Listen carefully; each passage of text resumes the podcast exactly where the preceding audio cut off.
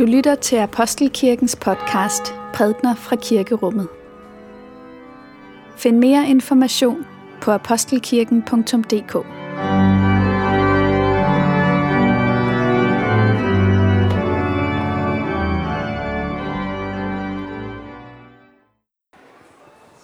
God formiddag alle sammen. Det er dejligt, at du er her, og at vi kan fejre gudstjeneste sammen med hinanden her i Apostelkirken. Det er den anden søndag efter påske, og det betyder, at det, som skete i påsken, det stadigvæk kaster sit lys ind over det, som vi skal lytte til og synge i dag. Det gør det jo egentlig hver søndag, men særligt i de her søndage. I dag skal vi høre om Jesus som den gode hyrde. Alle har en hyrde, har jeg kaldt gudstjenesten, og du kan følge med i folderen her, og det er også en god idé at have en salmebog. Og lad os bede sammen. Herre Jesus Kristus, hos dig er vi trygge, selv når skyggerne bliver lange og ulvene går på rov. For du svigter os ikke. Uforfærdet gik du til kamp mod de magter, der vil ødelægge og splitte os som en flok forvildede får. Du greb ind. Bliv hos os, du gode hyrde, og kæmp for os. Kald på os, så vi kender din stemme blandt tusinde andre, og følger dig til livets kilder, hvor der er liv og overflod, fra evighed til evighed. Amen. Og vi skal lytte til en tekst, en profeti fra Ezekiel, Ezekiels bog i det gamle testamente. Dette siger Gud Herren. Jeg vil selv søge efter mine får og holde øje med dem.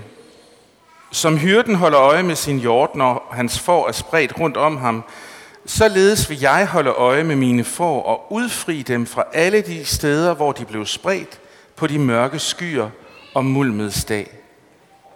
Jeg vil føre dem ud fra folkene, samle dem fra landene og bringe dem til deres eget land. Jeg vil vogte dem på Israels bjerge, ved vandløbene og overalt i landet, hvor de bor. På gode enge vil jeg vogte dem, og på Israels høje bjerg skal de finde deres græsgange. Der skal de lejre sig på gode græsgange og græsse på frodige enge på Israels bjerge. Jeg vil selv vogte mine får og lade dem lejre sig, siger Gud Herren. De vilfarne vil jeg lede efter. De bortkommende vil jeg følge, føre tilbage. De kvæstede vil jeg forbinde. De syge vil jeg styrke. De fede og stærke vil jeg passe på. Jeg vil vogte dem på rette måde. Dagens tekst er hentet for evangeliet i øh, følge Johannes. Lad os takke for Guds ord.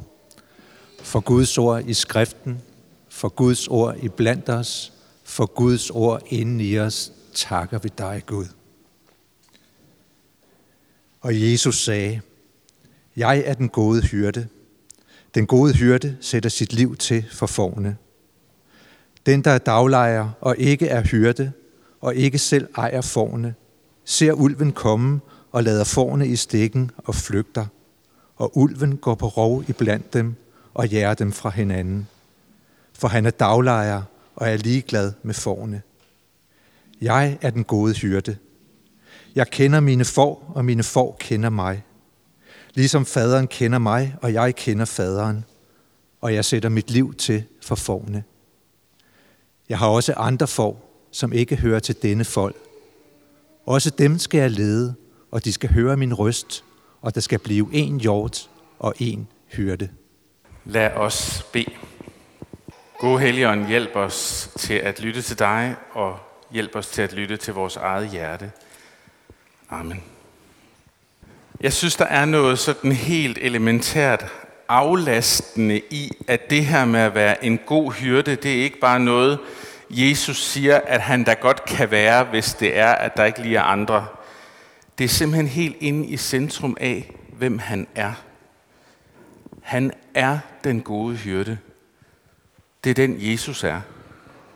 Og jeg synes, det er aflastende, fordi det betyder, at det er en del af, hvem han er som Jesus, at han vil tage sig af flokken.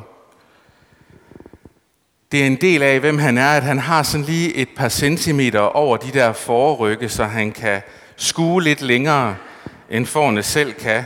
Han kan læse sådan værligets omskiftelighed. Han kender landskabet, de vandrer i. Han kan have blik for, når de der får, de forsvinder i deres egne vildveje, både de indre og de ydre. Han kan kæmpe mod ulven, når den kommer. Og han er ikke bange for at blive korporlig i den kamp for sin flok, hvis det er det, der skal til for at beskytte dem. Han er den, som kan gå ind i den dybeste slugt for at finde det enkle får, der er blevet væk. Det er det, Jesus er. Han er den gode hyrde. Han er ikke bare et billede af en hyrde, sådan som vi måske kan kende og, og, og, og hænge det op på væggen. Han er en hyrde, og han er god. Der er en, der har sagt, at i hjertet af enhver menneskelig kultur, der findes, så vil der altid være ligesom en trone. Der vil altid være noget, der bestemmer. Noget eller nogen, som sidder på den der trone og får ligesom lov til at lægge linjen for det, som skal ske. Normalt så placerer vi jo regenter på troner, øh, og så er det dem, der bestemmer. Men sådan i overført betydning, så er tronen sådan et sted, hvor vi placerer dem eller det, som vi giver lov til at have indflydelse og styring og magt over vores liv.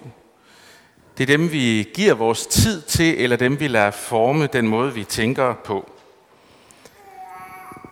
Og en refleksion, jeg har haft, er, at i den tid, som vi lever i nu, så er nogle af dem, som sidder på den der tronen, det er de der tech-giganter, som vi øh, har overgivet så meget af vores liv og vores opmærksomhed til. Og jeg ved ikke helt, hvem de er. Man kunne godt nævne nogle navne på nogen, som har en frygtelig masse penge og direktører rundt omkring, men jeg ved ikke helt, hvem de er. Men jeg ved, at det, de ønsker, det er min tid. Øh, og det interessante er, at de har tendens til at blive herre over mig, fordi jeg indretter jo min hverdag efter det, som de gerne vil, med forskellige aggregater, en smartphone og en computer, der er forbundet til nettet, så jeg hele tiden øh, kan være opdateret på, hvad det er, der sker øh, i verden. Og mærkværdigvis nok, så får jeg en fornemmelse af at følge med, at jeg er informeret, at jeg ikke er gået glip af noget, samtidig med, at jeg overgiver min tid og min opmærksomhed til den der skærm.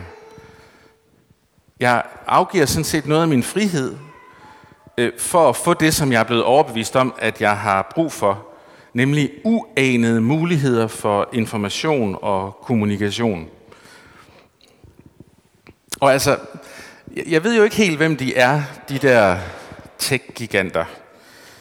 Øh, jeg ved ikke, hvem det er, der sidder om bag ved det hele, om der som sådan er nogen, der gør det. I den seneste tid så har jeg været sådan lidt optaget af det her med kunstig intelligens, og det har I måske også set er blevet debatteret rundt omkring i de der medier, som vi har, der blinker på vores smartphone. Ja. Og kunstig intelligens, AI, det, det kan efterhånden mere og mere, og jeg har ikke så meget forstand på, hvad det er, det går ud på, og hvad det helt er, det kan, men, men jeg får sådan en fornemmelse af, at der i den kunstige intelligenses muligheder er en kim til noget, som har potentiale for virkelig at forandre vores samfund. Mange af os har nok hørt om det, der hedder ChatGPT, som er sådan en computer, man for eksempel kan få til at skrive sin prædiken, hvis man har lyst til det. Det er ikke det, der er sket i dag, så hvis, den, hvis I har nogle indvendinger, så skal I bare komme til mig med dem. Øh, og det virker jo næsten som et selvstændigt tænkende intelligens, når man taster ind der, øh, på den der gratis tjeneste. Igen, den er gratis, den koster ikke noget, man går frivilligt derind. Og det kan godt virke sådan lidt harmløst, men hvad er implikationerne ved at nære kunstig intelligens? Hvad, hvad sker der med det? Altså, da jeg var barn, der var vi bange for atombomben. at den skulle komme en dag. Men atombomber udviklede ikke af sig selv andre klogere atombomber. Men kunstig intelligens har jo potentiale til selv at udvikle en intelligens, der er endnu klogere. Og det går stærkt, siger dem, der har indsigt i tingene, og jeg, når jeg tænker mig om, så bliver jeg, kan jeg blive helt væk i mine tanker om, hvad det betyder for, for virkeligheden. Den bliver manipuleret. Vi har allerede alle sammen nok set billeder, som ikke var rigtige, men som så rigtige ud, fordi nogen havde leget lidt med dem. Og ja, spørgsmålet er, hvad er det egentlig, der er om bag ved det hele? Er det til at svare på? Og man kan jo sige, at vi gør det jo sådan af egen fri vilje. Gør vi ikke det, lægger vores tid i telefonerne og, og computerne, eller, eller det tror vi måske, vi gør, fordi vores handlinger skaber jo vaner. Det vi gør former baner i vores tanker, i vores hjerne, som vi så gentager, og, og tankemønstrene kan skabe afhængighed. Og spørgsmålet, som jeg engang imellem sådan stiller mig selv, er, kunne jeg leve uden en smartphone? Altså, det, jeg er jo så gammel, at det har jeg jo gjort en gang, og det, det klarede jeg jo. Men tanken om, at skulle gøre det nu, kommer jeg jo i, i tanke om sådan 3-4 apps, som godt nok vil gøre livet lidt mere besværligt, hvis jeg ikke, hvis jeg ikke havde. Jeg ved ikke, om vi skal stræbe efter at leve uden de der smartphone. Det må være op til os hver især at finde ud af. Men jeg kan mærke, at der er en modstand i mig, at der er en afhængighed i mig af det, som har fået. Jeg har selv valgt den afhængighed på en måde, men jeg ved samtidig ikke helt, hvordan jeg slipper af med den. Nå, Jesus er den gode hyrde, siger han. Og det ved jeg jo ikke, hvordan I reflekterer over, at han, han siger. Men øh, det må jo indebære, at dem han hyrder, de er for af en eller anden slags. Øhm, og der er altså et syn her på mennesket som noget, der har brug for at blive hyrdet. Øh, mennesket har brug for, at der er nogen, der leder dem. Det synes jeg faktisk er ret præcist. Også selvom det skuer lidt i mig, i det som jeg sådan er blevet opdraget med som moderne menneske, at jeg er fri, og jeg har autonomi. Det er det, jeg er blevet opflasket med. Men når jeg for eksempel kigger på de sociale medier og min øh, historie, så har jeg, må jeg indrømme, har jeg opført mig ret foråret gennem årene. Jeg er ligesom bare hoppet med og fulgt med. Og det er måske, fordi der er noget i mig, der søger og leder efter at blive let.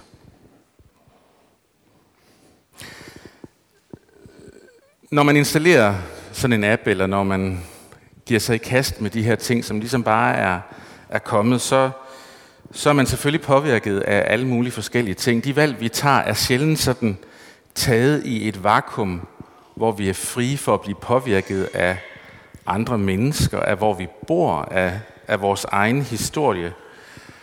Vi er, ikke, vi er ikke fri, vi lever ikke vilkårsløst i vores, i vores liv.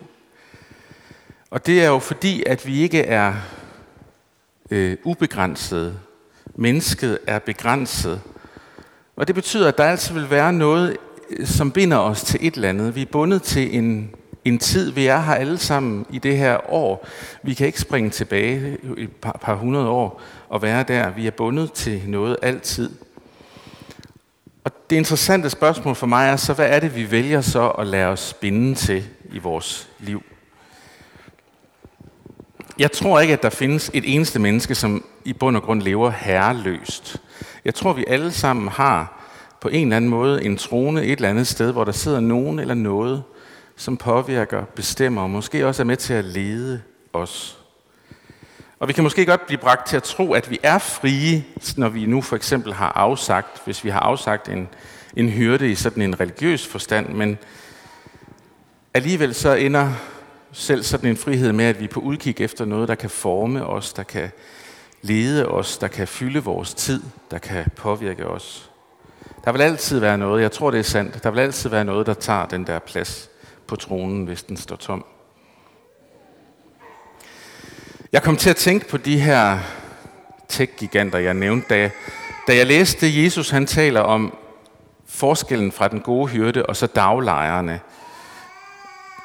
Tech-giganterne som den her ansigtsløse et eller andet omme bagved det hele, nogle institutioner, vi overgiver os til.